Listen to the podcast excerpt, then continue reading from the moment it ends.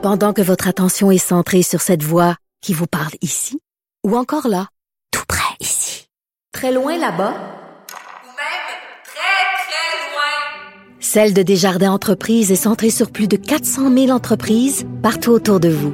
Depuis plus de 120 ans, nos équipes dédiées accompagnent les entrepreneurs d'ici à chaque étape pour qu'ils puissent rester centrés sur ce qui compte, la croissance de leur entreprise. IGA est fier de présenter l'émission À vos affaires. Pour économiser sur votre panier d'épicerie, surveillez les offres et promotions de la circulaire disponible à IGA.net chaque semaine. IGA, vive la bouffe et les bonnes affaires.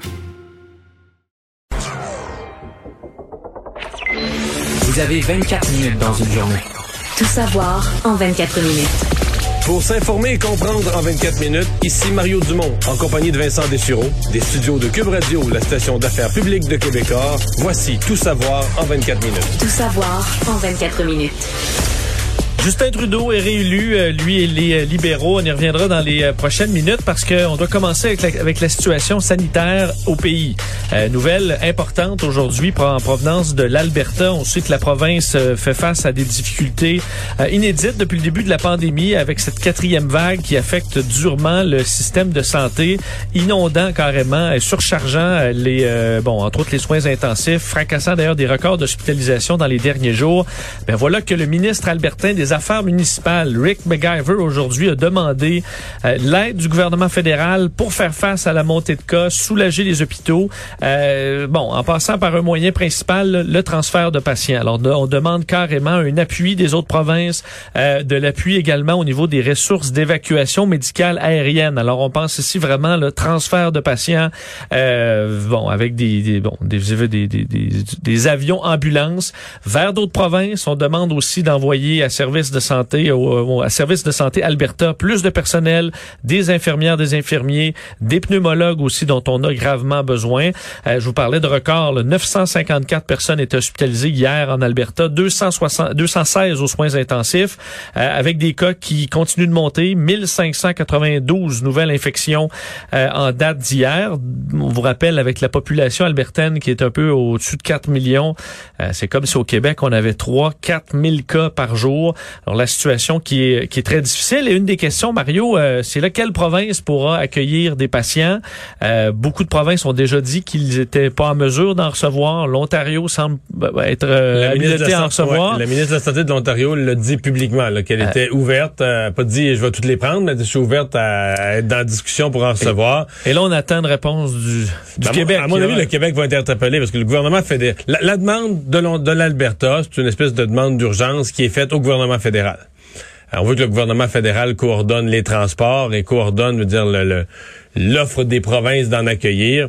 Alors peut-être que le Québec va être interpellé là-dessus. Et si on est capable, j'ai pas le portrait exact des grands hôpitaux, euh, mais euh, nos soins intensifs, nous ici, sont pas proches d'être à capacité en termes, nos, nos unités COVID ne sont pas proches d'être à capacité. On n'est plus en forte hausse aussi. Non, on n'est plus, on est sur un plateau. Ce qui donne peut-être un jeu qu'on n'avait pas il y a trois semaines. Donc, est-ce que François Legault pourrait lever la main et dire oui, nous au Québec, on est prêt devant, euh, on est devant, devant des patients qui sont qui sont menacés de, de, de décéder faute de soins. Dire oui, au Québec, on est prêt à en prendre? X, je sais pas combien, euh, une dizaine, une quinzaine, une vingtaine. Euh, ben moi, je, je pense que c'est quelque chose que le gouvernement du Québec euh, devrait devrait considérer. C'est quelque chose qu'on devrait regarder avec ouverture. Est-ce que ça peut bien passer dans la population, être bien expliqué par François Legault et dans le système de santé aussi, le personnel épuisé, dire ben là, on vous en ajoute, on n'a pas le choix. Ça va chialer. Il y a des gens qui vont être en désaccord avec ça. C'est parce que là, le système de santé au Québec, on a des ruptures de services, mais en même temps, faut pas, faut pas se faire désaccroire, là. Euh, il n'y a pas de lien. Même si on prend des patients aux soins intensifs, par exemple, de l'hôpital général juif ou du CUSUM ou du CHUM, ça, ça, ça aidera pas ou ça nuira pas à l'urgence de sanitaire en Abitibi. Là. Ça ça n'a pas de lien. Ça n'a pas de lien. C'est deux problèmes. Il faut s'occuper des problèmes en santé de, de main-d'œuvre. Puis supposément qu'il va y avoir des solutions là-dessus jeudi. Puis c'est un autre dossier que celui de nos unités de soins intensifs. Le problème, c'est s'il faut faire du délestage. C'est plus ça qui est sensible. Si on est obligé, pour accueillir des patients, de faire du délestage, de reporter des chirurgies de patients québécois. Mais il va en avoir quasiment inévitable. On en fait déjà. Euh, ouais, on en fait déjà un peu. C'est une situation qui est très difficile. Mais moi, je pense qu'à terme, euh, tu sais, c'est pas euh, pour le Québec là. C'est, c'est, c'est, c'est, c'est- euh, disons que c'est. On est quand même dans le même pays, qu'on le veuille ou non. On est quand même dans le même pays, puis quand on n'avait pas de masque, l'Alberta nous en a envoyé, puis quand t'as des patients euh, qui vont euh, qui vont mourir, moi si j'arrête ces lieux d'un accident, puis la personne est entre la vie et la mort, je passerai pas l'interrogatoire pour dire t'es-tu un Anglais, un Français, t'as qu'est-ce que t'as voté la dernière Ouais. fois, t'es-tu une bonne personne ou t'es un T'es-tu voleur? bien attaché? Ouais, c'est ça, t'allais-tu trop vite la route, je veux peut-être tu donnes les soins puis donc euh, c'est euh, c'est c'est mon approche. Moi je pense qu'il y a quelque chose que le Québec devrait regarder avec euh, avec ouverture et dire et dire oui si on est capable. Et d'ailleurs, on s'attend, il y aura, au moment où on enregistre, là, Mario, on n'a toujours pas cette nouvelle-là, mais il y aura un point de presse de Jason Kenney avec un remaniement ministériel, des annonces concernant visiblement le ministre de la Santé euh, qui, euh, qui sincèrement va ça, quitter, là. ça fait panique là en pleine crise, au, au sommet de au la crise. sommet de la crise, mettre dehors le ministre de la Santé, faire un remaniement. Parce que reste le remaniement, là, oui, je comprends, t'as l'air, mettons que le ministre de la Santé a pas bien fait. D'abord, je pense pas que c'est de sa faute. Je pense que c'est le premier ministre qui coordonnait les grandes décisions. Mais deuxièmement, mettons que le ministre de la Santé a mal fait. Il reste que celui que tu nommes, là, Il- Lui, il arrive dans place, Eh, il est pas pas- efficace le jour 1. Ben non, c'est pas vrai qu'il est compétent et efficace le jour 1. Lui, là, faut qu'il faut qu'il fasse le tour de la machine. Il connaît pas les sous-ministres, il connaît pas exactement le fonctionnement. euh, donc, Parce que euh, présentement, c'est le ministre du Travail et de l'Immigration. Là. Et je, je, donc, je pense pas qu'il arrive là, lui, puis euh, il roule le ministère de la Santé euh, comme s'il avait non, toujours ça fait, fait, ça. et, et l'impression pour le public, ça fait des routes. là. je veux dire, je sais pas, euh, Vincent, mettons que tu avais un feu énorme là, qui touche 3, 4, 5 bâtiments, là, puis qui dure 24 heures dans une ville, puis qui envahit les, bâtiments d'à côté, puis qu'on fait une conférence de presse à 9 heures le matin, puis là, le chef des pompiers te dit, là, moi, je réorganise la caserne, puis Ouais. le directeur, j'ai tassé un de mes directeurs adjoints, puis genre... On va changer les camions, on va aller chercher des gens dans d'autres municipalités, renvoyer le chef. Tu vas dire, hey, là, peux-tu... euh, Ouais, envoyer de l'eau là, envoyer dans de l'eau, aller au feu, on en là. On en reparlera. Ouais. Donc, c'est, ça fait vraiment, là, remaniement en pleine, en pleine panique, là. Vraiment, vraiment. Ben, revenons sur ces élections euh, qui euh, bon, mènent pratiquement au même scénario qu'on avait avant l'élection, ce qui était craint quand même par euh, beaucoup de gens que euh, ce, vote ait euh, ramené la même carte électorale avec Justin Trudeau devant un gouvernement minoritaire. Vous donnez donc les résultats qui ressemblent à l'identique presque à ce qu'on avait avant. 158 députés pour le Parti libéral, 119 pour les conservateurs, 34 pour le Bloc, 25 pour le NPD, 2 pour les Verts et aucun député pour le Parti populaire euh, du Canada de Maxime Bernier. Justin Trudeau aujourd'hui a pris un petit bain de foule. Euh, Mario, nouvellement c'est devenu euh, classique, là, son, aller dans le métro, Dans dans, le sa métro. circonscription. Un métro euh, Jarry, d'ailleurs, euh, au lendemain de l'élection fédérale, euh, serré quelques mains, pris quelques selfies. Alors, bon, était tout souriant. Euh, et euh, pas répondu à, vraiment aux questions des journalistes. Dit euh, pas d'autres questions. disait que, bon, on avait, on avait compris le message. Euh, vous faire entendre, par contre, chez, les, chez ceux qui ont parlé un petit peu plus dans le clan vainqueur, François-Philippe Champagne qui t'a parlé euh, dans ton émission aujourd'hui, euh, lui qui est nouvellement réélu, on peut l'entendre.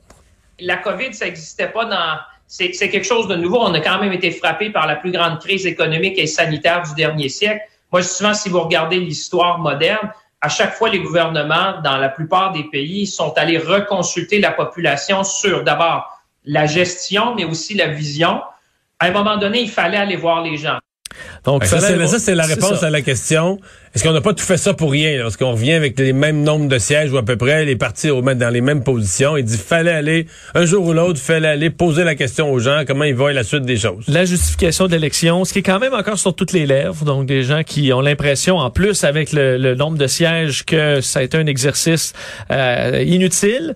Mais je pense que Mais tu crois pas que ça a été inutile pour les libéraux. là. Dire, les gens, ils disent ça, mais ils ont, ils ont voté Justin Trudeau, là. C'est quand même Mais est-ce que tu peux être contre l'élection et voter quand même Trudeau?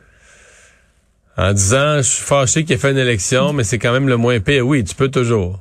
Tu peux toujours, mais si t'es interrogé le lendemain sur euh, la pertinence de l'élection, à mon avis, t'es, si t'as voté Justin Trudeau, t'es plus à l'étape de dire, ben, je te donne rien ces élections-là. Là. Dis, euh, j'ai gagné mes élections, j'ai voté Justin Trudeau, il est encore premier ministre, je suis bien content.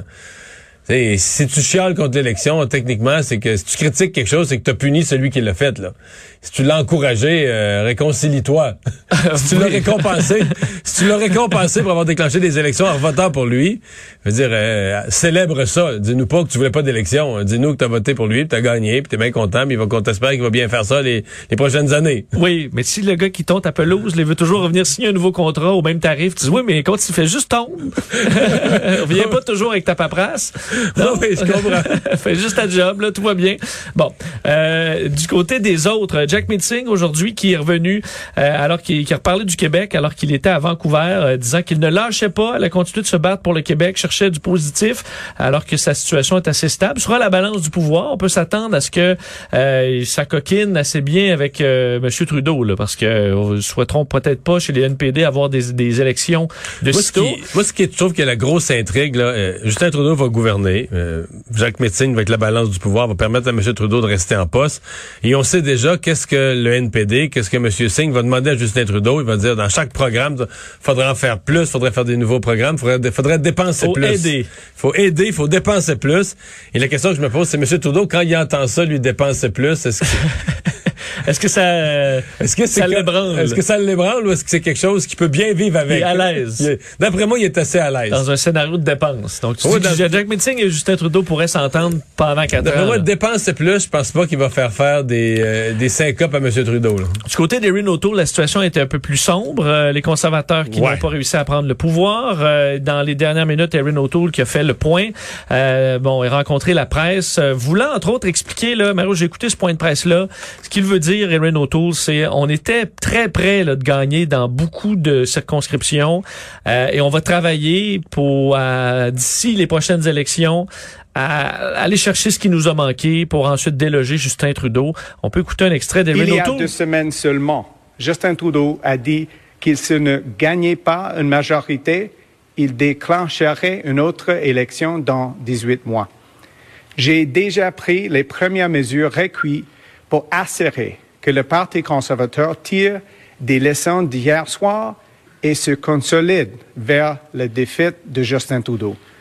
Je vais continuer à travailler sans relâche pour continuer à aller chercher les appuis dont nous avons besoin dans des régions clés du pays, comme la grande région de Toronto, Vancouver et au Québec. Il y a pas tant... Je regardais le découpage par province des votes.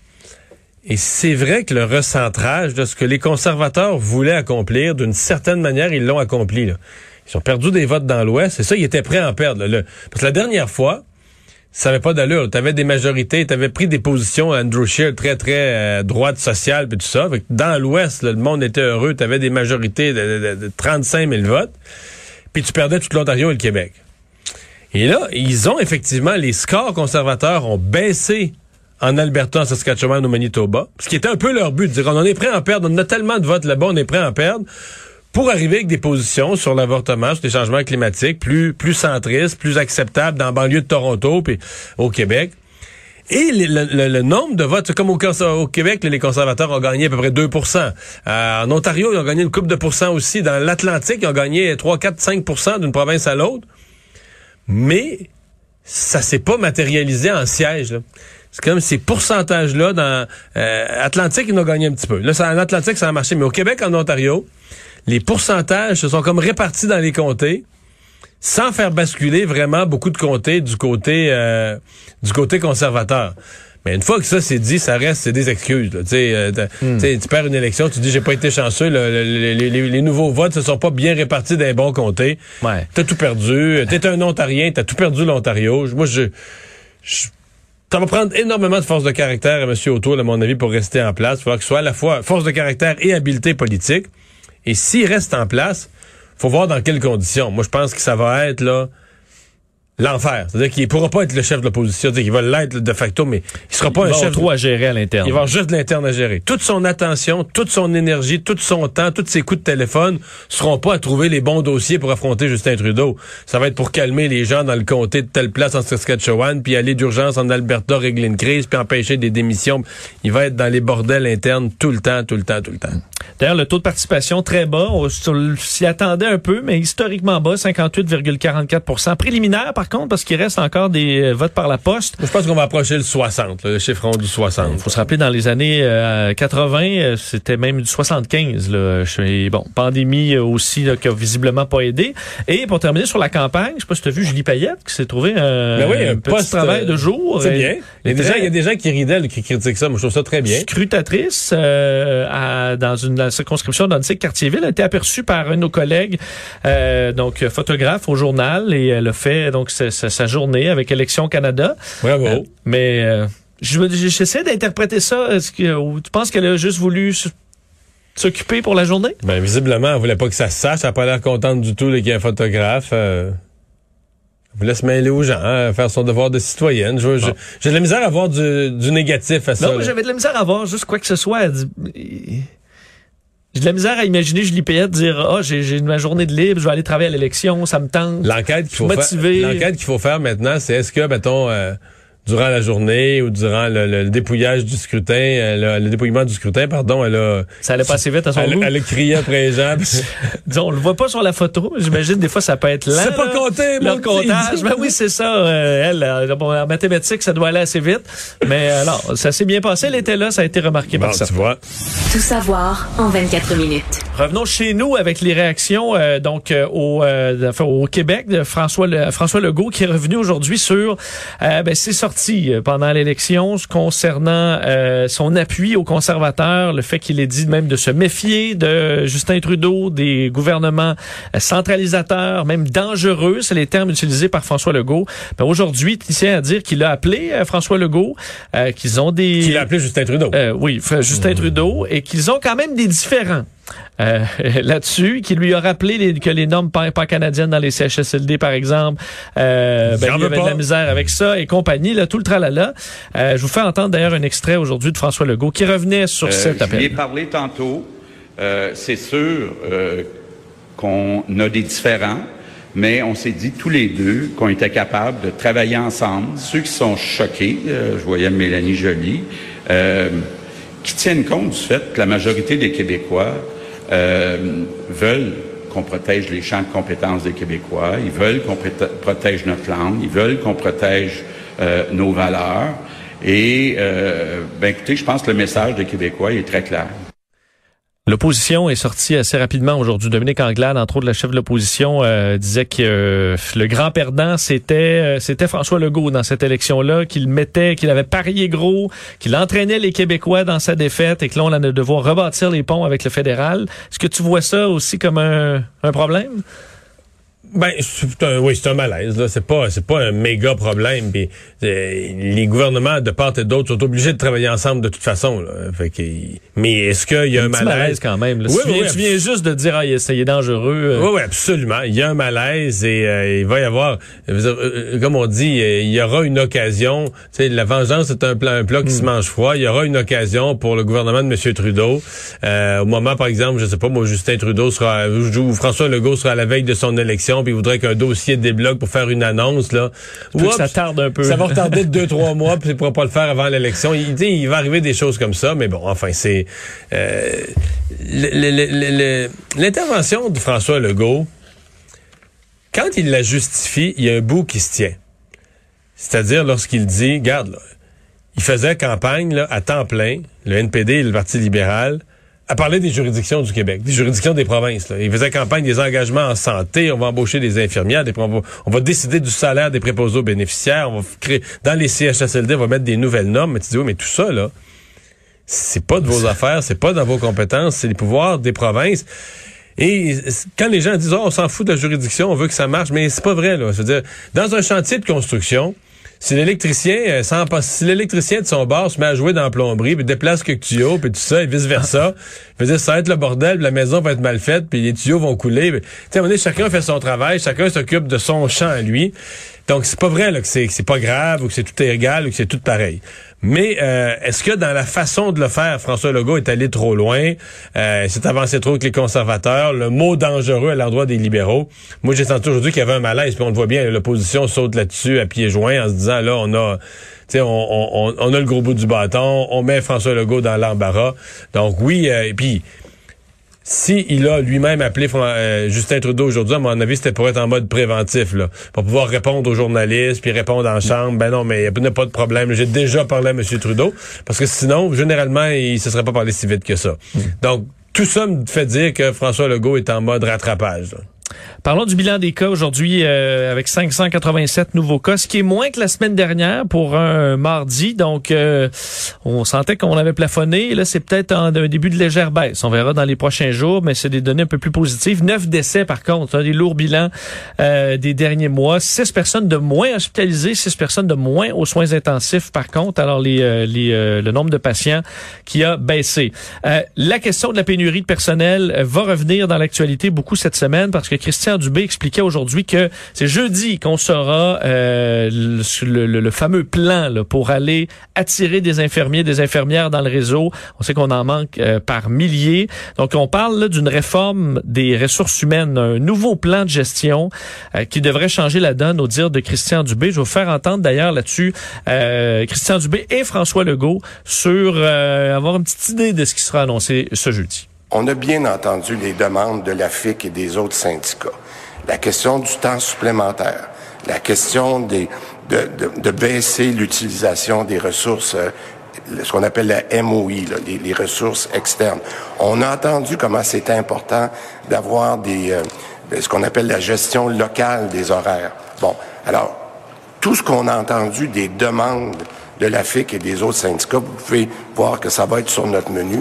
Dans les conventions collectives qu'on vient de signer avec la FIC puis les syndicats, il est déjà prévu une réorganisation du travail, une augmentation importante du nombre de postes à temps plein, un plan pour éliminer le temps supplémentaire obligatoire. Oui, mais disons qu'il y a une situation d'urgence. Il y, a ça de prévu dans les conventions, mais il y a une situation d'urgence particulière à l'heure actuelle. Euh, quand tu es en bris de service ou sur le bord de l'aide déjà dans plusieurs établissements. Et euh, rappelons-nous la date, euh, si le gouvernement annonce ça aujourd'hui, c'est aussi la date fatidique du 15 octobre, où va entrer en vigueur vraiment l'obligation d'être vacciné pour travailler dans le réseau de la santé.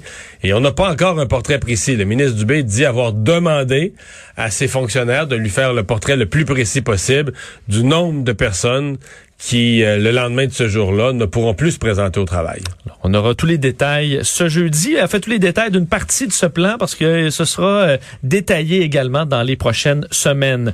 Parlons d'une euh, d'une autre manifestation aujourd'hui anti-vaccin devant une école. On sait que ça fait toujours réagir fortement au Québec. C'est de petits groupes. Là, par contre, on parle toujours des mêmes, une dizaine de personnes dirigées par le leader le François Amalega devant une école secondaire, en fait l'école secondaire Henri Bourassa dans le secteur de Montréal-Nord où on est allé avec des haut-parleurs, euh, on criait des messages anti-vaccins aux enfants, euh, alors que des parents euh, tentaient de crier plus fort qu'eux. On se courait un peu après en s'insultant. Ça donne un, moment assez particulier. Je vais vous faire entendre d'ailleurs un extrait. Au début, c'est une sirène. Ça, c'est François Maléga avec son porte-voix qui fait des sons.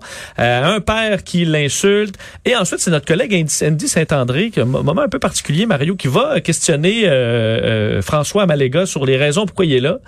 Et il se plaint du fait que TVA lui donne pas la parole, mais il est au micro de TVA, en plein bulletin de nouvelles. Donne un moment que moi j'ai trouvé un peu cocasse, écoutons ça.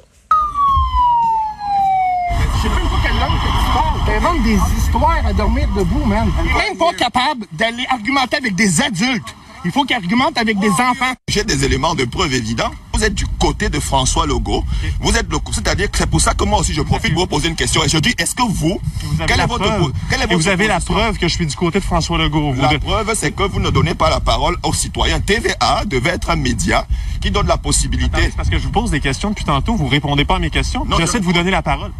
Bon, ok. plein de questions. euh, euh, alors, c'est bon, ça, ça, ça a donné ça, mais euh, on comprend, là, on rit, mais pour les parents, euh, aux, Non, abords mais des les parents sont de moins en moins de sont de moins en, ça va finir par mal virer parce que moi je le sens, les parents qui arrivent aux abords de ces manifestations-là sont de plus en plus excédés là. excédé. Et là, je pense que le gouvernement l'est aussi, de sorte que euh, le gouvernement Legault envisagerait une loi spéciale. Nos collègues du journal qui apprenaient qu'on travaille là à développer un plan. une des options étant carrément un scénario où on délimite un périmètre autour des écoles euh, qui serait hors d'atteinte de ce genre de manifestation.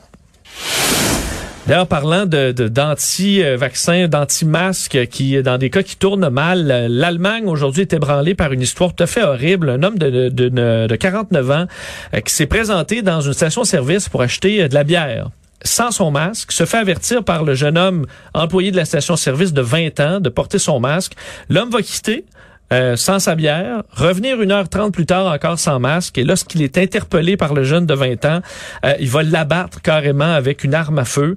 Euh, il sera arrêté, euh, se- va carrément se rendre au poste de police local par la suite, disant que c'est la faute au commis parce qu'il avait, il est responsable d'avoir euh, imposé cette règle-là qui est euh, une atteinte à ses droits et compagnie. Et on s'inquiète en Allemagne de carrément des cas d'anti-mesures qui, de- qui se radicalisent au point d'en venir à des gestes de violence. Donc pas un mouvement qui, disons, prend en, nombre, en quantité de membres, mais des membres de plus en plus radicalisés qui en arrivent à de la violence. Alors un dossier assez particulier. Mais c'est vraiment c'est le principe même de la radicalisation. Les gens qui se radicalisent, quand tu sens que ta cause gagne pas d'adeptes, au contraire, tu es un groupe de plus en plus restreint, euh, que les autres ont moins, comme dans le cas des anti-vaccins, le reste de la population a de moins en moins de patience parce que c'est eux qui se ramassent à l'urgence, etc.